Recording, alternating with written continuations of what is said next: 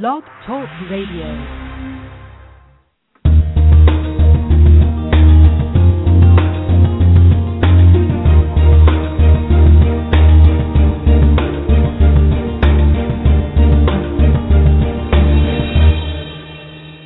Good morning and welcome to the Inclusive Class Podcast. Through interviews and discussions, it's our goal to explore the promise and practice of inclusive education. I'm Nicole Eredics, and I'm one of your hosts for the show. I'm a parent, inclusion teacher, and creator of the online resource, theinclusiveclass.com.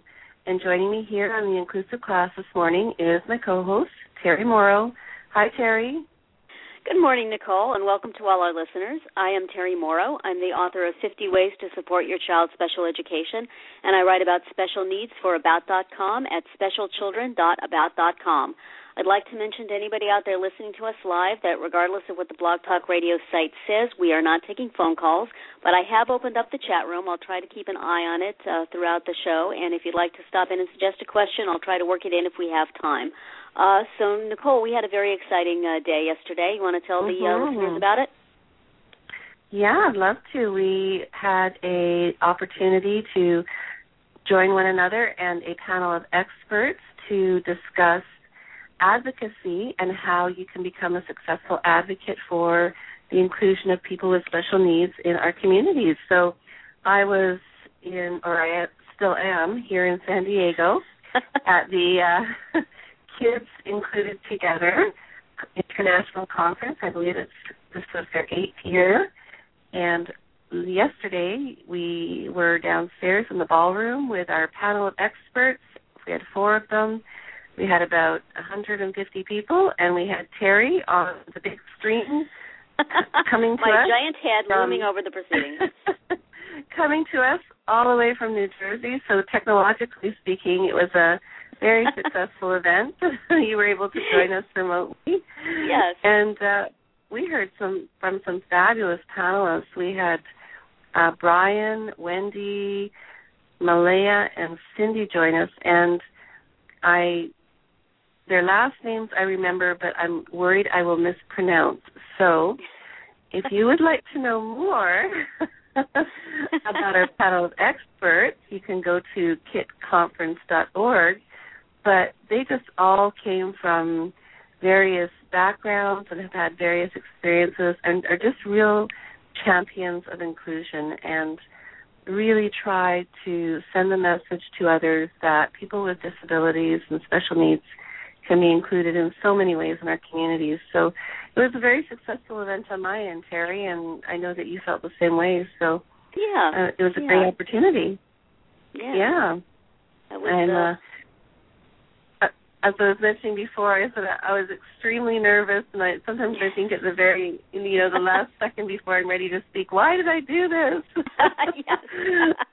I, I kept saying, you know, people would say to me, "Oh, but you know, you you you talk every week to to people," and I said, "Yes, but that's radio. They don't see me. They don't."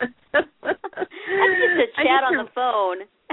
yeah, yeah, it's a totally different format. This was so much more nerve wracking, but it was it was a wonderful experience, and I really wanted to thank the KIT organization for the opportunity. Yes. I think it really highlighted some important issues and also gave people a lot of tips and strategies to carry on with their advocacy. So, yeah, Great. it was a great, great experience. But anyway, uh, did you want to add anything more to that, Terri, or you? Uh, I don't think so. Just um, one last chance to nag everybody to vote in the Reader's Choice Awards, which include a lot of the uh, resources that have been on our podcast. Uh, if you go to specialchildren.about.com, you'll see the Reader Cho- Reader's Choice link up in the upper left-hand corner. Click on that. You can find all the ballots. Uh, voting ends on Tuesday, so this is the last time I will be berating you to vote. But go vote. Will do. Sounds good. Now, today, I was just saying before the show started, we have a guest that's generated a lot of attention and enthusiasm. Uh, we have Michael McSheehan with us this morning, and he is going to talk about augmentative and assistive, assistive, oh, goodness me, assistive This is why we call it AAC because when you start to when you start to spell it out, when is it augmented Really? is augmentative. Terri, why don't you say that for me? Because I do not pronounce that clearly enough. I think think you did just fine. You're okay. We'll say it's the echo because you're talking from a bathroom that made it sound wrong. Sounds good. We are going to be talking about AAC this morning with Michael. Yes. Good morning, Michael. How are you? Good morning, Nicole. Good morning, Terri. Thank you so much for having me on your show. Oh, our pleasure. We're thrilled to have you. And uh, I know that, you know, this is definitely a topic that people are really interested in learning more about because it really helps uh, people with communication issues, you know, interact with one another and interact with people that they might not normally have had the chance to. So it gives them a voice and and more. But it's not my job to speak about it this morning. That's why you're here. So I'm going to start by asking you, Michael, very quickly. Can you give us a brief background about the work that you do and what you're doing right now? I would love to. Um, so the my interest in augmentative and alternative communication, AAC, as you were introducing it, um, actually started for me um, at the very beginning of, of my career in the area of communication disorders, special education. Um, as an undergraduate, uh, I was taking a course, and for the first time in my life, 20 years old, uh, met a person with a significant disability. Um, where I was born and raised um, in a small town in New Hampshire, uh, I had never met anybody with a significant disability, and there I was sitting in a undergraduate course, uh, and this gentleman came in to give a lecture, and I did not realize he was giving the lecture. I actually thought that the faculty member was going to talk about him because I had Hmm. no no context to make sense of what was happening. And Right. uh, suddenly, this gentleman pulled out this big green board um, with letters and words on it, and he started to point and tap to letters and words on the board. And the faculty member started speaking out loud the things that he was pointing to. Mm-hmm. And I thought, what is going on here? Um, I had this assumption in my head that he would be somebody that people would talk about, and not necessarily that he himself would have a voice and would give the lecture for the day. Well, he went on to give the lecture, much of which I struggled to understand only because um, Right. I hadn't seen life from his perspective. So that actually triggered uh, the rest of my career. Um, Wow. That gentleman, by the way, was Bob Williams, um, right? who no slouch went on to to be the the U.S. Deputy uh, Assistant Secretary uh, in the Clinton administration for Health and Human Services. Um. Oh and it started me on this path of wanting to understand how people communicate in ways other than speech or sign language um, and how they show what they know how they connect with people in the world and so that's really been the path that i've been on for for more than 20 years now um, seeking to understand how we can best create schools systems uh, that make sure that uh, this population of people are are in the mainstream of society and are are part of everybody's life Excellent. I mean, what an inspiration, though, too, at such a young age to be inspired to carry on and with that work and learn more about it. So it's a, a, a real. It's interesting how people all of a sudden, you know, take their their path right when they're yeah yes when they see And- something that they're inspired by. Yeah, and I, I continue to be um, inspired, moved, motivated um, by the, the struggle that I witness happening in the United States, uh, in particular, given that that's where I live and that's where I do my work. Um, I'm, I'm touched by the fact that so many people who rely on means other than speech for communication don't have the supports that they need, um, and we're we're missing out. We're we're not getting to know them. Um, we're not providing them with the equity in the world and the excellence in the world that they deserve. So that's what I do Mhm. day day to day is try to change that. Try to make some change. And it sounds like you're doing a good job because I think more and more people are becoming aware of Mhm. the alternate forms of communication and how important it is to help one another learn and communicate from one another. So, thank you.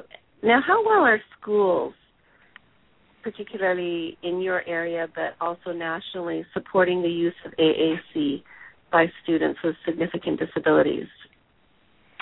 Um, actually, right now, uh, our our track record is is not great. Um, there's some recent research data, uh, most of which has been led by a great group uh, in Kentucky uh, from the National Alternate Assessment Center and now a group affiliated with the uh, National Center and States Collaborative, also doing work in the area of alternate assessment.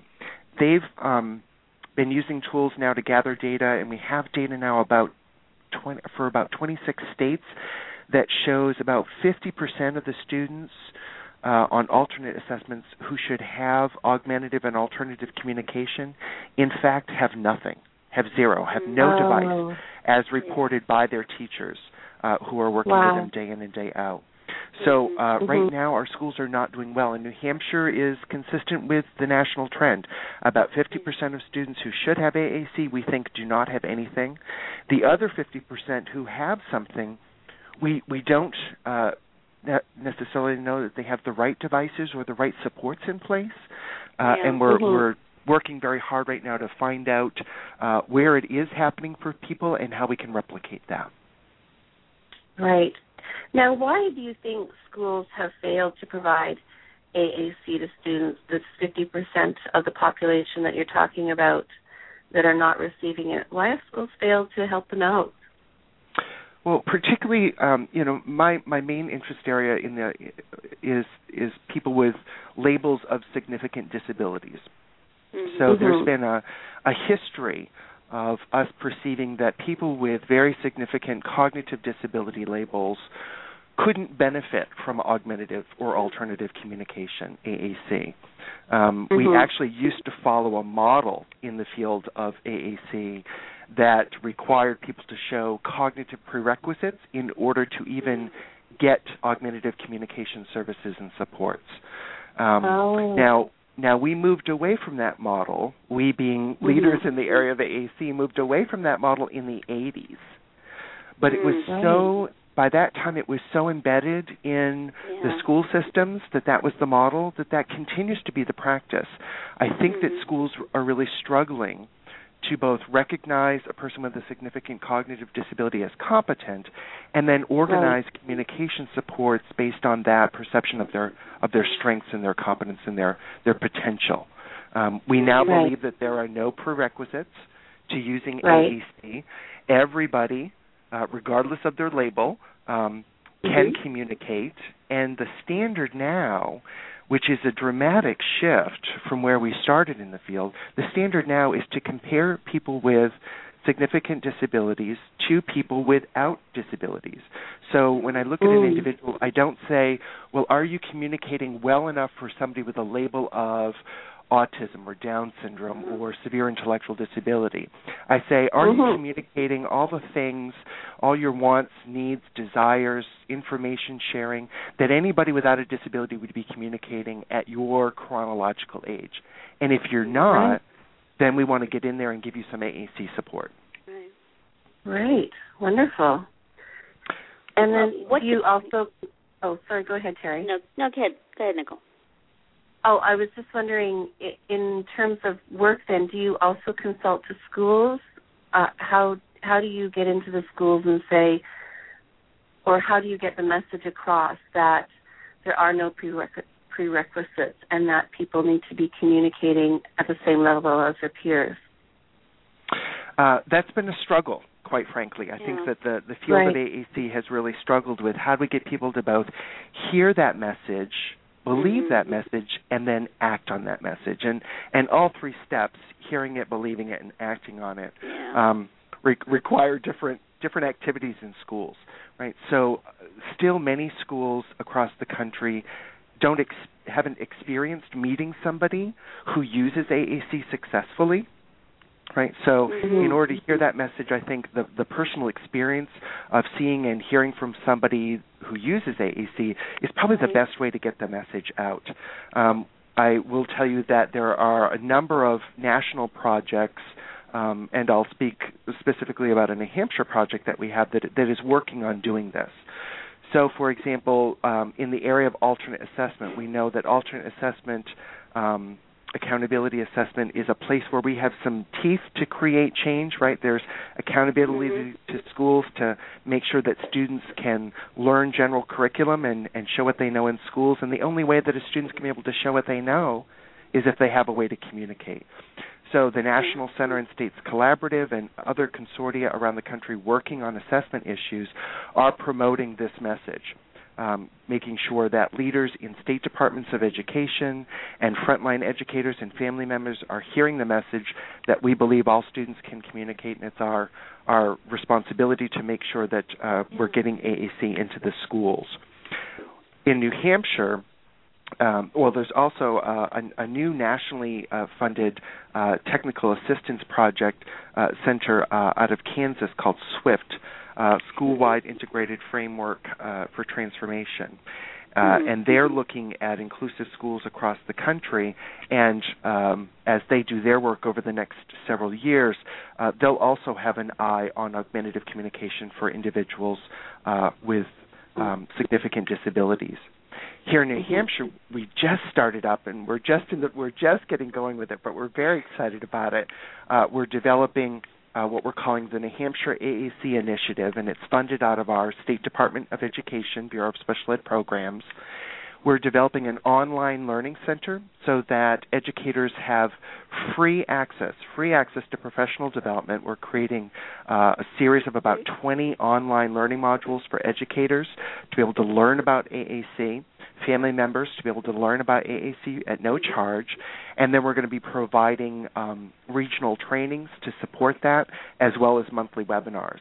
And we've had some interest from other states already, even though the project's not completely rolled out. We've already had interest from other states uh, who would like to replicate and expand on that model. So we're we're seeing, I think, a shift here, a tipping point, uh, where people are are hearing the message and are trying to figure out ways to act on that message.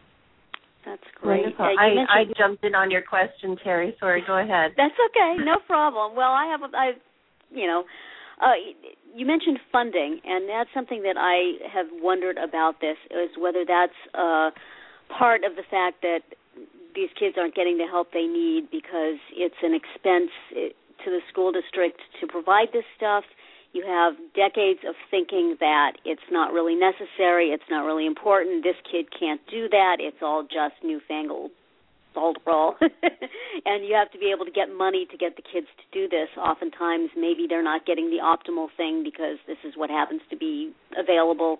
Um, right. How how does that work uh, in school districts? Is this stuff having to come out of school district budgets? Is there um, is this something you know the parents can pay for or does it have to be the you know i know a lot of people are using ipads for this now uh which is a more um affordable option but oftentimes not one that schools can avail themselves of how has that been a piece of this problem it, it definitely is um, a, a, huge consideration, um, particularly in our, our current economic reality yeah. in schools yeah. um, and mm-hmm. across the United States. But remember that that this challenge has existed even in times when we had um, maybe a, a, feeling that we we had access to greater funds. Um, mm-hmm. Funding is an important consideration.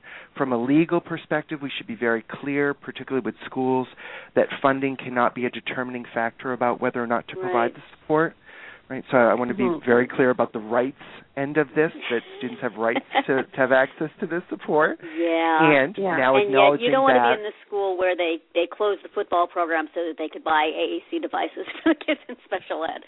So, so you there know, are a number there, of, it's a practical thing. Yes, so there are a number of funding sources that people can look to.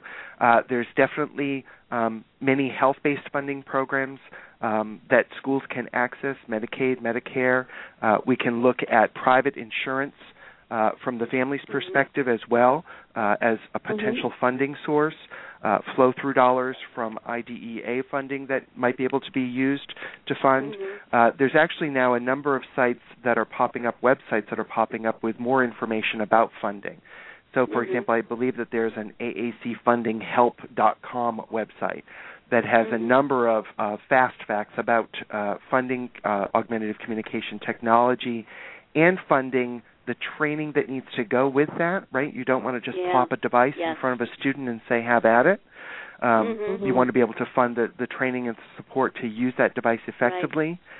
There's um, uh, for people who want to know particularly more about the health-based funding, uh, there is a website that has a free podcast, a free webcast uh, that gives more information about uh, those specific funding sources. Um, mm-hmm.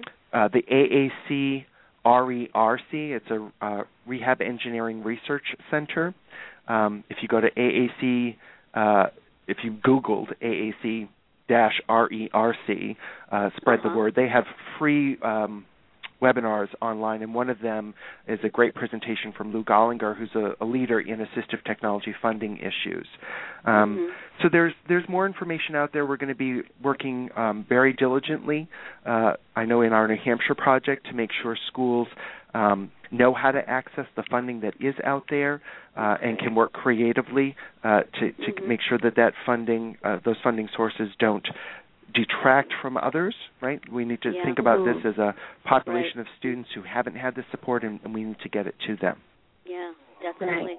And the other piece of it, of course, is once you get the thing, uh, how is it used in the classroom? Is the teacher receptive to using it? You mentioned training, and that's really important. But I think there's sometimes some some difficult beliefs the teachers have that make these things difficult. I know, you know, I've heard of students where the teacher just doesn't ever, you know, call on them or want to deal with the the new thing in the classroom. I, you know, mm-hmm. have a, a friend whose child is has a hearing impairment, and they advocated to have the microphones and stuff in the classroom, but the teacher doesn't like it, and so she doesn't mm-hmm. use it. And I imagine that sort of thing goes on with AAC as well. Um, for parents who have advocated to get these devices, but can't necessarily be in the classroom to know how they're being used, how do we work most effectively with schools to really get this completely uh, working and included uh, in our kids' classroom experience? Great question. I think that mm-hmm. um, we're experiencing a, a shift um, in in our schools as new technologies come on the market, mainstream technologies, everyday mm-hmm. technologies yeah. that are actually pretty closely aligned with the experience of using augmentative communication, right? right. So now we see people with smartphones and mm-hmm. iPads using them in their their day-to-day lives. Um, I just saw an ad this morning for a new smart uh, technology coming out that's actually going to allow for um, eye pointing. Right, so you look with your eyes onto the, yeah. the smartphone and it uh-huh. tracks your your eye pointing on the device. Well, that's directly yeah. out of the field of augmentative communication. Right. That's a a piece of technology that we've been using for people with limited mobility uh, for a long time, and now it's moved to mainstream. So I think the mm-hmm. more that we can um, show teachers that augmentative communication is consistent with mainstream innovations in communicating, right. um, both written and spoken communication, uh, I think mm-hmm. that we can kind of disentangle the technophobia that they might be experiencing right teachers right. want to feel competent they want to feel uh-huh. competent yes. like we yeah. want we want to feel competent yes. as parents we want to feel competent as family members i want to feel like i'm a good friend to people right yeah. so yeah. when i'm not feeling like like i'm competent um i might be more likely to just ignore that this even is yeah. required right now right. so i think we need right. to show Definitely. teachers how this is an everyday experience that they themselves can be very competent at at using uh-huh. Um, I've actually great. had great luck with general ed teachers um, showing them ways to integrate uh, varieties of communication methods into their everyday instruction. And mm-hmm. this is now consistent with what's con- with what's considered best practice in instruction, right? We talk about Good. universal design for learning. If you've ever heard of UDL, Yes. there's a great Mhm. website um, at cast.org, C-A-S-T, where they talk a lot Mm-hmm. about universal design for learning, and we talk about multiple means of presenting Mhm. information, multiple options for responding uh, during class Mhm. instruction. Well, that's AAC. Right. Mm-hmm. So I think the, the more that we can use that everyday language, the familiar language to educators, the more success we can have there. Do you know are are colleges uh, that are uh, educating teachers uh, bringing this into the program? Are they getting exposure to this when they're uh, uh, learning, so that the new teachers coming into the classroom are going to be maybe a little more up to speed than teachers who've been there for a while? Uh, yes and no. I think that uh, colleges and universities are um, definitely be, as as uh, as multiple leaders are becoming more aware of AAC and assistive Mhm. technology. Uh, I know of many colleagues around the country who are bringing that into their uh, university lectures uh, and making sure Mhm. that their students are graduating aware.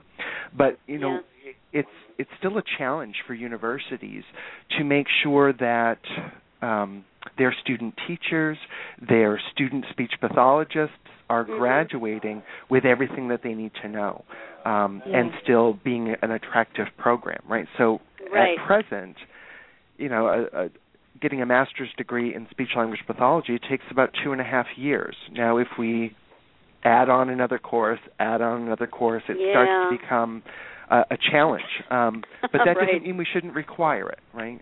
So, Mhm. and and this is still a problem from the certification end. Like speech pathologists, for example, um, can still graduate with a master's degree and know very little about augmentative Yeah. communication. They're not required um, to have in-depth knowledge. So we need to make sure that there's um, that we're working with the universities on the kind of pre-service personal preparation end, and then we Mm-hmm. Have to make sure we have strong in-service, school-based, job-embedded professional development that Yeah. that meets teachers where they're at and, and gives them the next steps regarding AAC.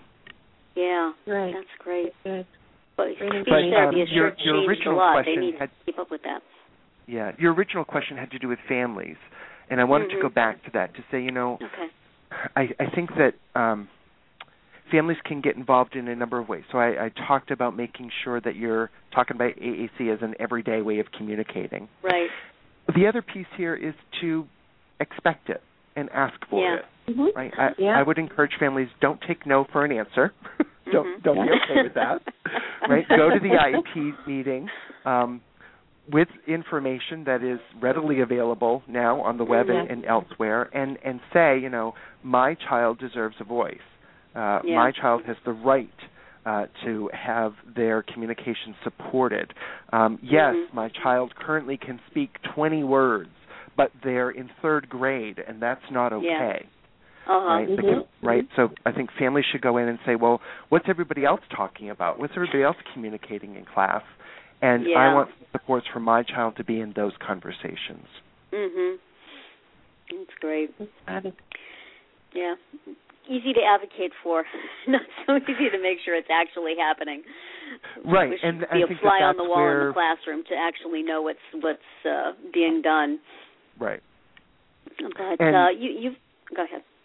Well, I was just going to say that that's a struggle in in every Yes. ar- area of education. That's right? True. we Yes. we talked about that that Yeah. implementation gap between how something is intended to be used and then how it actually gets used day to day. So that's Yes. where we need to make sure that AAC is not a separate different thing. We need to braid in, we need to integrate in AAC supports into thinking about how we deliver instruction, how Right. we Mhm. design curriculum, uh, how we make textbooks available. Right? If we mer- if we're moving to making textbooks available in digital formats on iPads and other new Yeah. technologies, we need Yeah. to introduce that AAC language that you know this is very consistent here, um, so that we're not talking about adding on another thing and Mhm. instead integrating it in with all the current responsibilities and wonderful things that teachers know to do.